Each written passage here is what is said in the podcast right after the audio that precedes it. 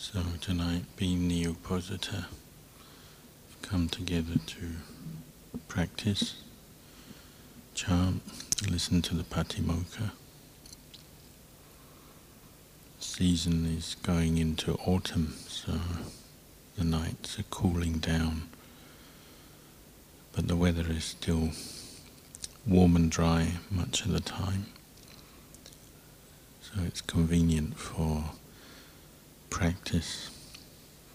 A lot of sitting and walking. You can even sit outside and certainly walk meditation outside.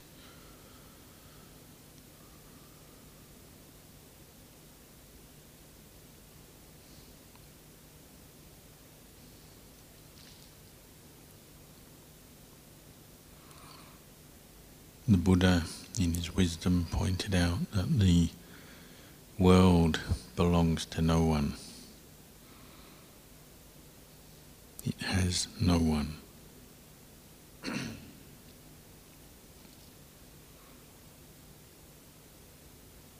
And the world is used to refer to kilesa, tanha, upadana, which is conditioned from ignorance, avijja. Avijja builds the world, creates the world, our attachment to the world. But this world has no owner. So part of our delusion is we're always taking ownership of that which has no owner, by mistake. And this is what leads human beings into all kinds of suffering. Competition, rivalry for the resources of the world, the things of the world. As long as we follow the way of avijja, tanha, upadana, or in short, kilesa, it leads us into conflict with others, conflict within our own hearts as well. And there's no end to this. The Buddha said the way of the world is endless. There's no resolution, no finish. But the way of Dhamma Vinaya leads to a finish, leads to resolution. That's why it's the way that leads to peace, peace in the heart. But we have to train in this, train to see, to know, to understand the Dhamma in the Vinaya. Use Dhamma Vinaya to train the heart. We've already developed the skills of the world for many years now, but the skills of Dhamma Vinaya, maybe we still have much to do. But the reason that Dhamma Vinaya leads to peace is because it's very clear-cut. The more our mind inclines to Dhamma Vinaya, the more clear truth, reality becomes. As Ajahn Chah said, there doesn't have to be a lot of conversation fueled by doubt, speculation, views and opinions. The Dhamma Vinaya is clear. It's just our minds are not yet clear, so we don't see it. Or as Lumpur Liam said last week, the way of the Dhamma Vinaya is very clear-cut. It's just like these bull ants that make or have nests in the ground, and they have to make earth walls around the hole into their nest. So they have many worker ants pick up grains of earth, come to the right place and drop them. Gradually they build a wall that can protect the whole colony, and they have leader ants that oversee the work. And if a worker ant comes and drops its grain of earth in the wrong place, the leader ant just pushes it away. The worker ant just goes off, picks up another grain, comes back. There's no fuss, no argument or discussion. It's just clear cut. You either put the grain of earth down in the right place or the wrong place. And the leader just sorts that out without a lot of fuss. Dhamma Vinaya is like that. Good karma is good karma, bad karma is bad karma. Kusala Dhamma, Akusala Dhamma. We're learning to reflect wisely, to use our intelligence, to reflect on our lives, our state of mind, our behavior, and use the training to bring our behavior in line with Dhamma Vinaya for our own benefit, to free us from this delusion that leads us to attach to the world, get confused and suffer in the way of the world, suffer because of kilesa. The training helps us to recognize kilesa, isolate kilesa, and then abandon kilesa through the practice.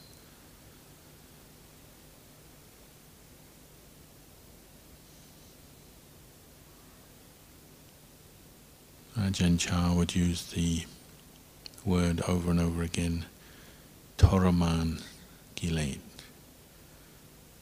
frustrate the kilesas, often translated as torture, but means to go against or frustrate the kilesas, because the way of the world is to follow the kilesas. The way of the Dhamma Vinaya leads us to abandon kilesa, not to follow. The way of the world leads to indulgence. The way of Dhamma Vinaya leads away from indulgence. The way of the world leads to grasping and clinging, wanting more, seeking more, competing for more. The way of Dhamma Vinaya leads to fewness of wishes, renunciation, letting go, and so on. We have these distinctions between the kilesa and the Dhamma.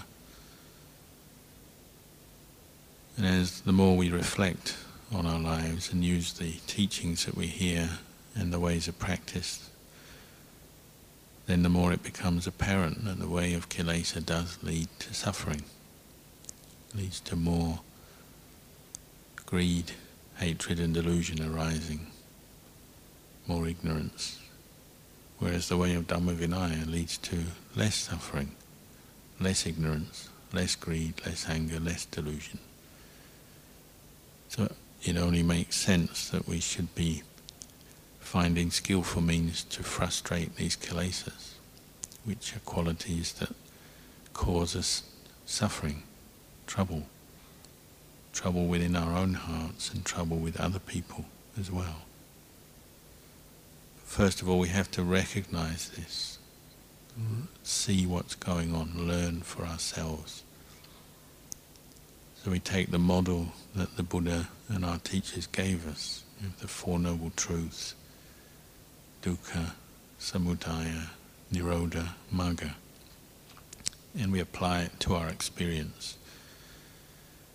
Developing magga, particularly sila, samadhi, panya, but particularly Sati Sampajañña. The more we're bringing up Sati Sampajañña, the more we have the presence of mind to recognize and see kilesa and what it does, and to take responsibility for our own mind. Because kilesa, they arise within this mind. Whatever we're involved with in the world or other people, in the end kilesa are arising right here in this mind. So the place of practice is right here. we're born alone and we die alone. And the kilesas arise in this very heart, this mind. So that's the place of practice. Wherever you are, whether you're in your kuti or in the monastery or travelling or in another monastery or wherever, the place of practice is always right here and now, because that's where kilesa arise. So the practice of development of Dhamma Vinaya is developing the skillful means to learn from our experience. Maybe in the beginning just learning what is kilesa, what is not, what is Dhamma Vinaya, and separating the two, knowing the two for what they are. And Dhamma Vinaya always leads to resolution of conflict and suffering, leads to stillness and peace, letting go.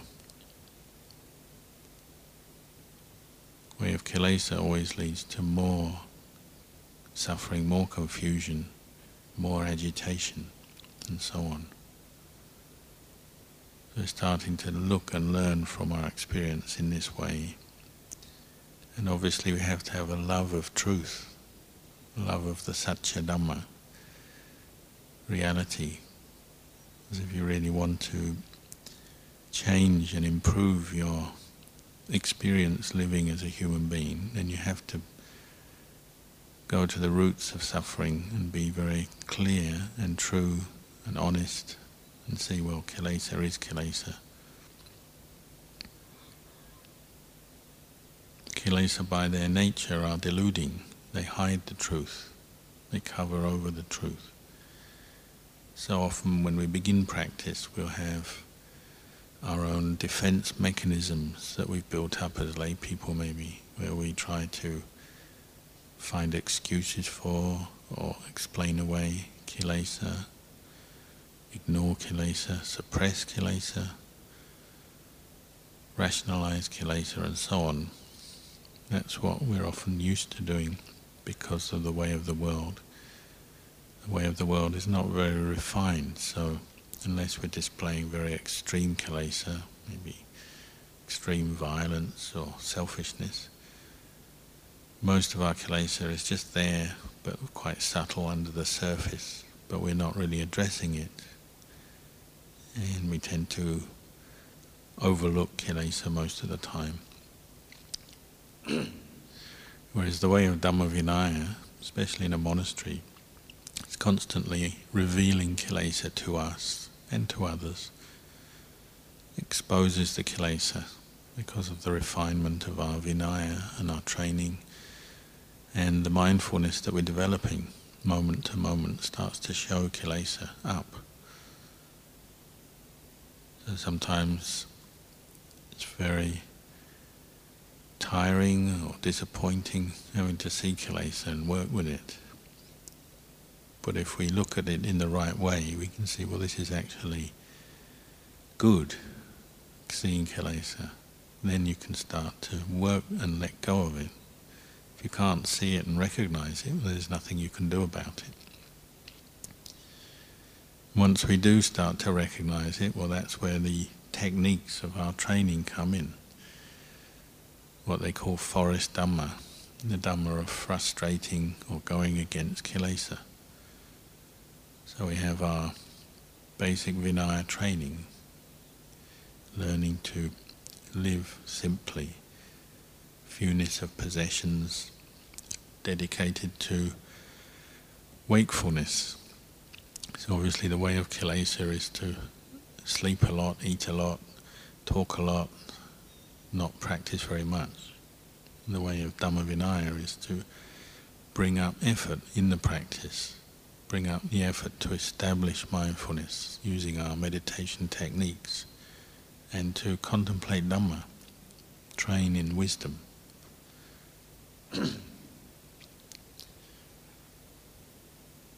The rules of training already are frustrating the kilesas, constantly realizing in the beginning there's things we want to do that we can't, or things we don't want to do that we have to do because of the training and the requirements of the training. But the more we reflect on our minds and on the process of abandoning kilesa, then the more hopefully we get inspired and motivated to do it. In the beginning we have to depend on satha, faith and confidence in the Buddha, Dhamma, Sangha and our teachers, and those who have practiced before us, because we maybe haven't experienced the happiness and the peace that comes from frustrating the kilesa and not following the kilesa yet. So we take it on trust, we hear the teachings, we read, and it might seem to make sense, but we might not yet have experienced the pleasure or the happiness of letting go yet. So we just have to go on faith for a while. But faith turns into experience if we keep practicing. So what we learn we have to keep applying and putting effort in. Little by little we start to experience some release and some happiness as the kilesas are frustrated. First of all, we just use the sila and the Vinaya to keep things in check, so we're not indulging the worst of our kilesa, the more extreme habits that we may have picked up or that may be developing in our minds. But as we deepen the practice, then we don't just rely on the sila, but we actually rely on the presence of mindfulness and wisdom to see kilesa for what it is. See, this is the cause of suffering, this is something not to follow.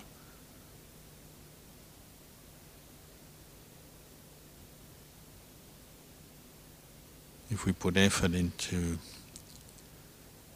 keeping the Vinaya and reflecting on it and the purpose of it, well, over time it gets easier, and that practice of frustrating the kilesas gets easier, becomes, you might say, a good habit, nisaya, upa-nisaya, where it becomes our habit to actually be restrained, not to follow greed, anger and delusion. At first it might be a bit of a struggle, but as the Buddha said, this is the most noble struggle, the most noble victory in the whole world. It's the victory over our own kilesa. Far more ennobling than the victory over other people and competing for wealth or status or reputation and so on.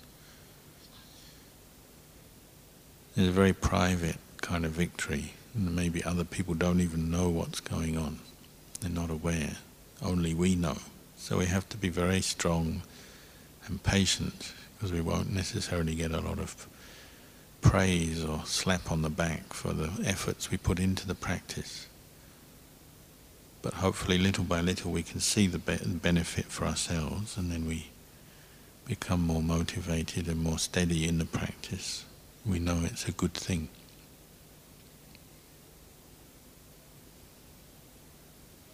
It only stands to reason if you keep putting effort into the practice over months, years. You keep frustrating greed, anger and delusion. It only stands to reason that non-greed, non-anger, non-delusion will start to arise in their place. And the karmic effect of non-greed, non-anger, non-delusion is you get more peace, more happiness, more of a sense of well-being in yourself, physically and mentally.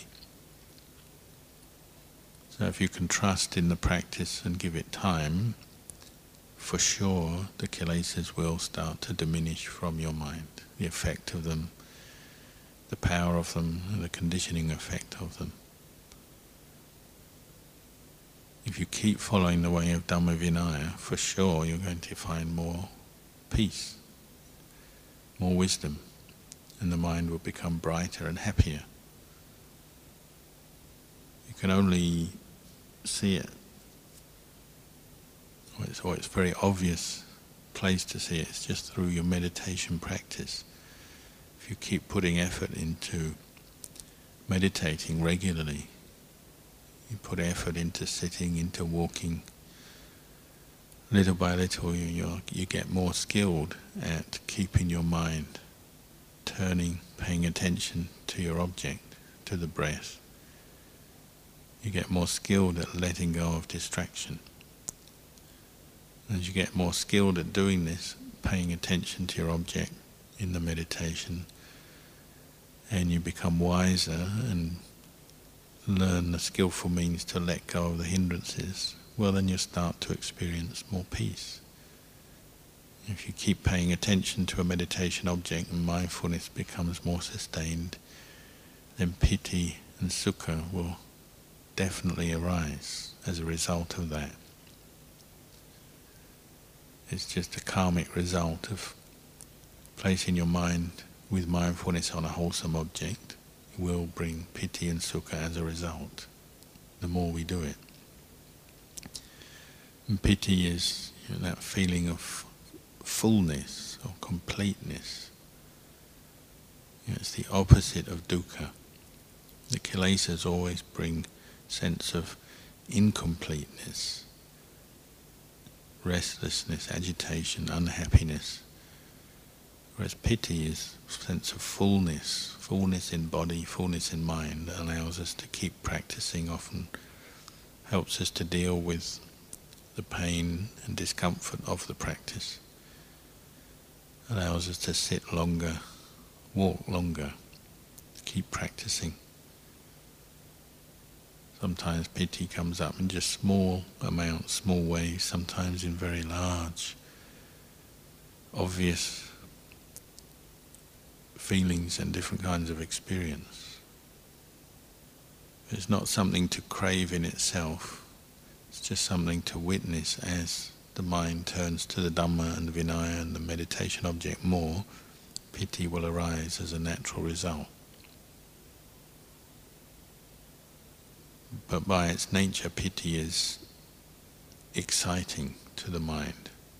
It's a more refined kind of happiness than the worldly happiness that we tend to crave, but it's still a kind of happiness that excites the mind. So we still have to maintain our mindfulness and reflect, not to get over attached or excited by pīti, not to crave it, not to make a big thing out of it, but just to know it. It's just a signpost on the way. The same with sukha. Sukha is more that calming energy that comes with stability of mind, continuous presence of mindfulness with samadhi. Sukha brings a lot of pleasant feeling, and it's a more subtle pleasure than the worldly pleasure. It's a more satisfying pleasure. It's still limited in the sense it's still a sankhara, still a conditioned phenomena.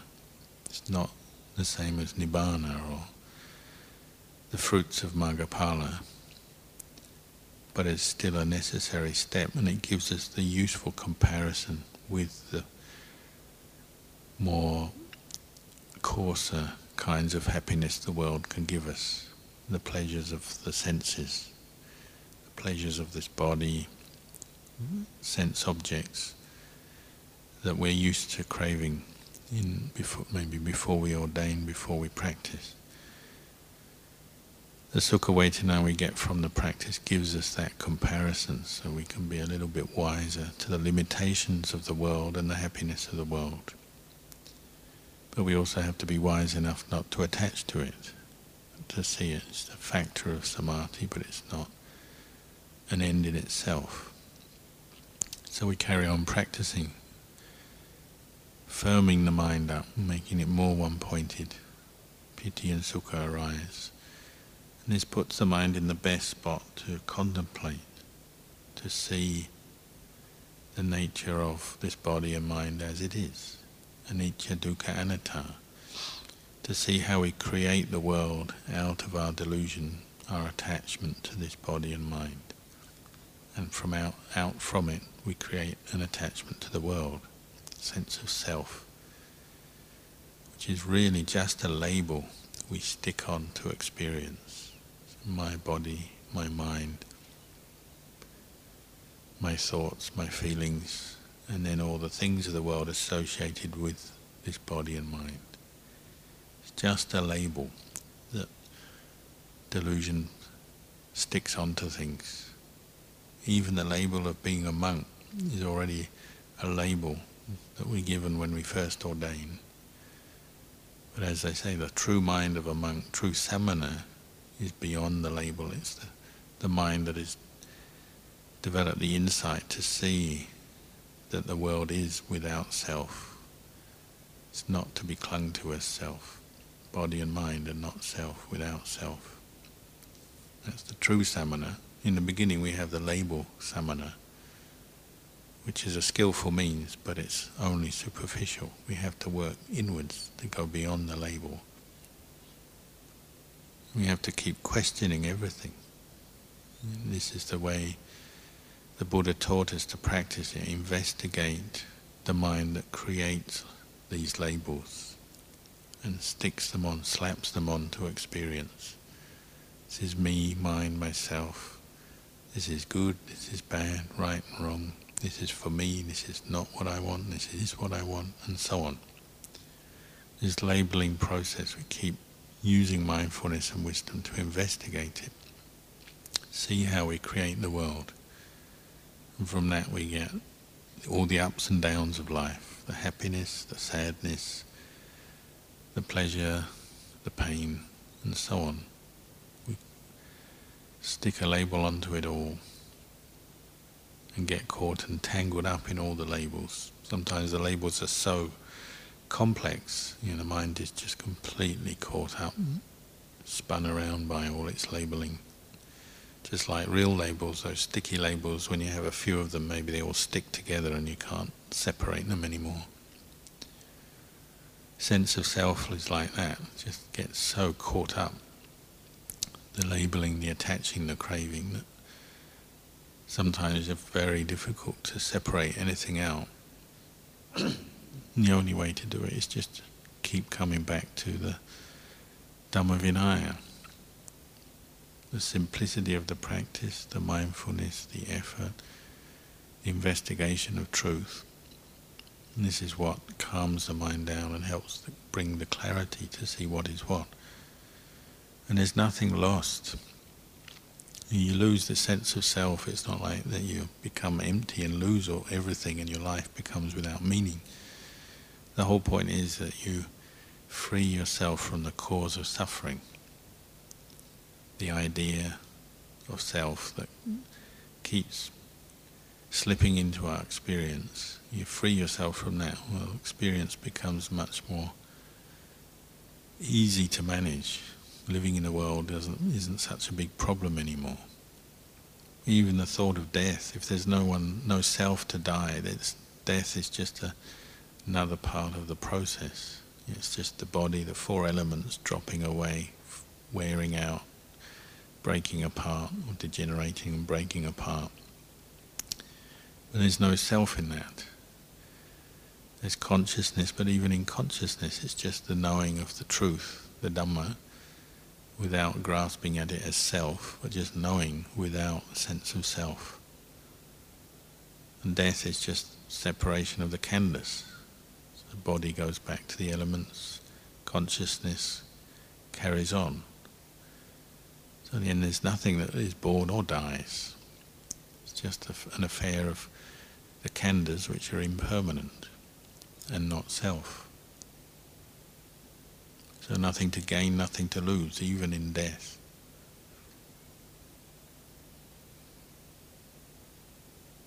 This is what the practice brings us the clarity and the good sense to know where suffering comes from and see it arising from the kilesas, and rather than follow them and start to frustrate them, let go of them, not give in to them.